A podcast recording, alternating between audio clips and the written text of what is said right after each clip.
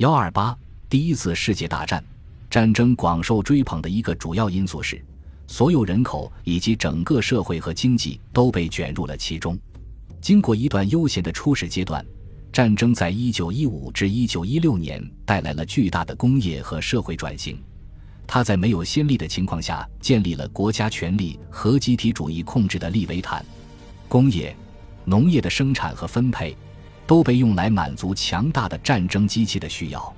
这个模式是由新成立的军需部制定的。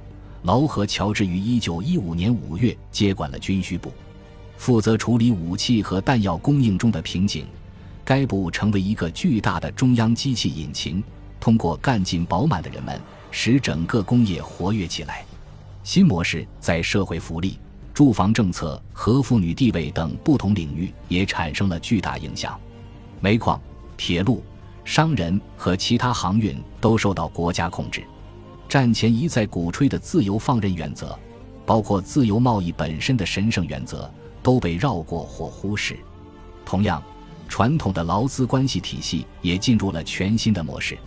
一九一五年三月，政府和工会之间进行谈判，并签订财政协议。协议禁止罢工，但也保证工会领导人具有集体谈判的权利。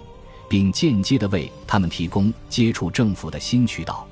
在战争年代，财政协定当然没有实现普遍工业和平的目标。煤炭行业存在重大争议，特别是一九一五年七月，南威尔士矿工联合会成功举行了正式罢工。军需部通过将非技术工人引入工程工厂，试图稀释劳动力，并试图控制军备工业的劳动力流动。这些举措带来了很多麻烦，特别是在克莱德塞德。一九一六至一九一七年，苏格兰和谢菲尔德商店服务员的非正式罢工提醒我们，战争年代的共识是肤浅的，远非真正的一致。然而，战争确实确立了工会的持续法人地位，对新成立的英国工业联合会的雇主们也一样。一种新的有机的。有计划的劳资关系体系即将出现。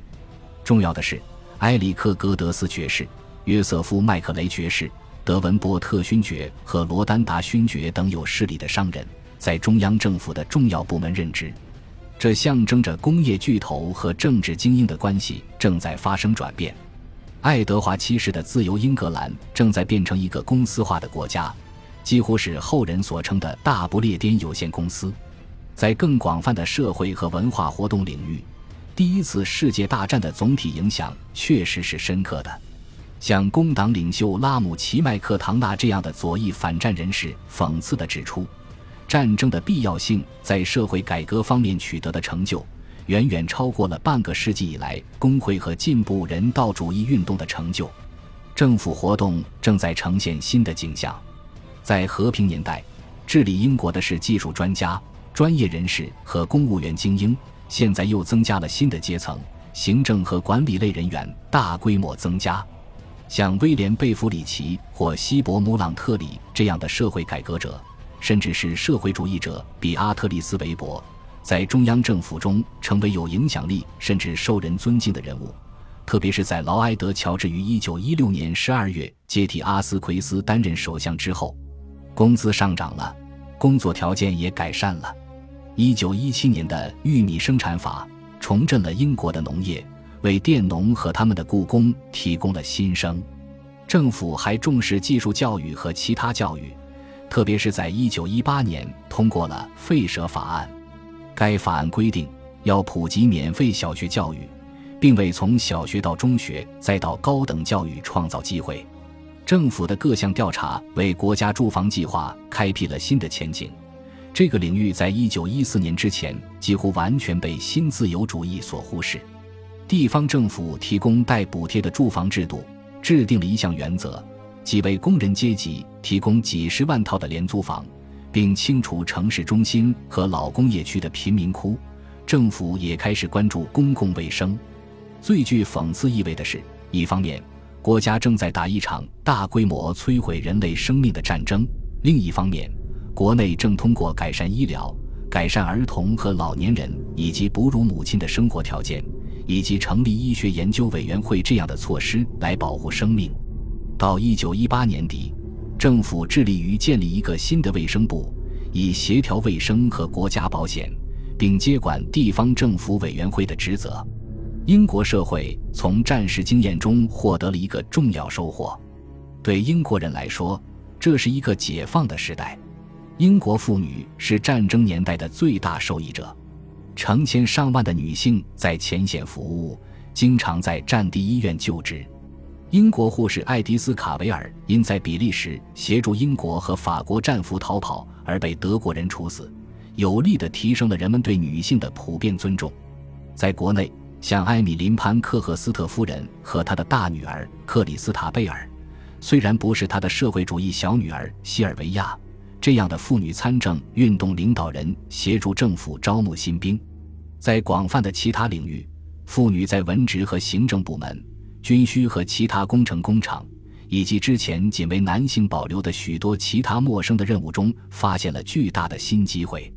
全面战争正在逐渐消除几十年来限制英国妇女的性别障碍。现在几乎不可能争辩说妇女无法充分行使公民权，因此，在一九一八年的人民代表法令中，三十岁及以上的妇女获得了投票权。这些进步几乎是突然发生的。那个漫长的、痛苦的、充满迫害和偏见的妇女史宣告结束。恢复和平后，全面的重建工作得以展开。在英国和其他地方一样。政府通过强调战争的积极和进步的后果，希望扩大和巩固当时的共识。第一次世界大战给英国的政治也带了巨变。在战争爆发时，下议院仍主要由自由党和保守党之间的吉尔伯特式竞争所主导。然而，对于自由党而言，战争带来了灾难，部分是由于战争对个人和公民自由的严重侵犯。部分是由于许多自由党人对当时所倡导的战争的优点刻意隐瞒。一九一五年五月，阿斯奎斯的自由党政府转变为三党联盟，标志着自由主义没落的新阶段。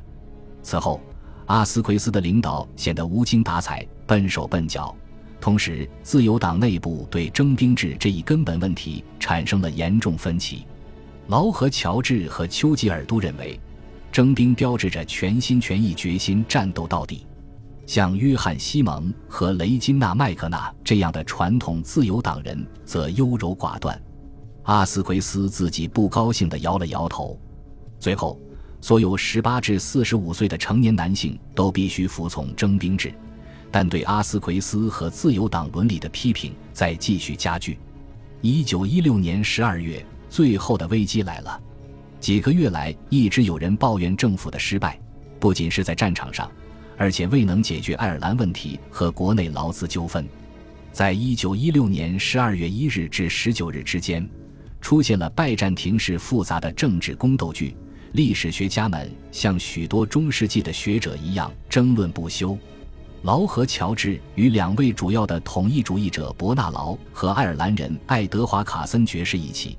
向阿斯奎斯提出成立一个新的最高战争委员会来管理战争。经过几天的犹豫，阿斯奎斯还是拒绝了这个建议。劳和乔治随后辞职，并在十二月四日至九日东山再起，当选为所有党派组成的联合政府的首相。除了下议院大约一半的自由党人之外，联合政府不仅包括所有的统一派成员，而且包括工党。从此以后。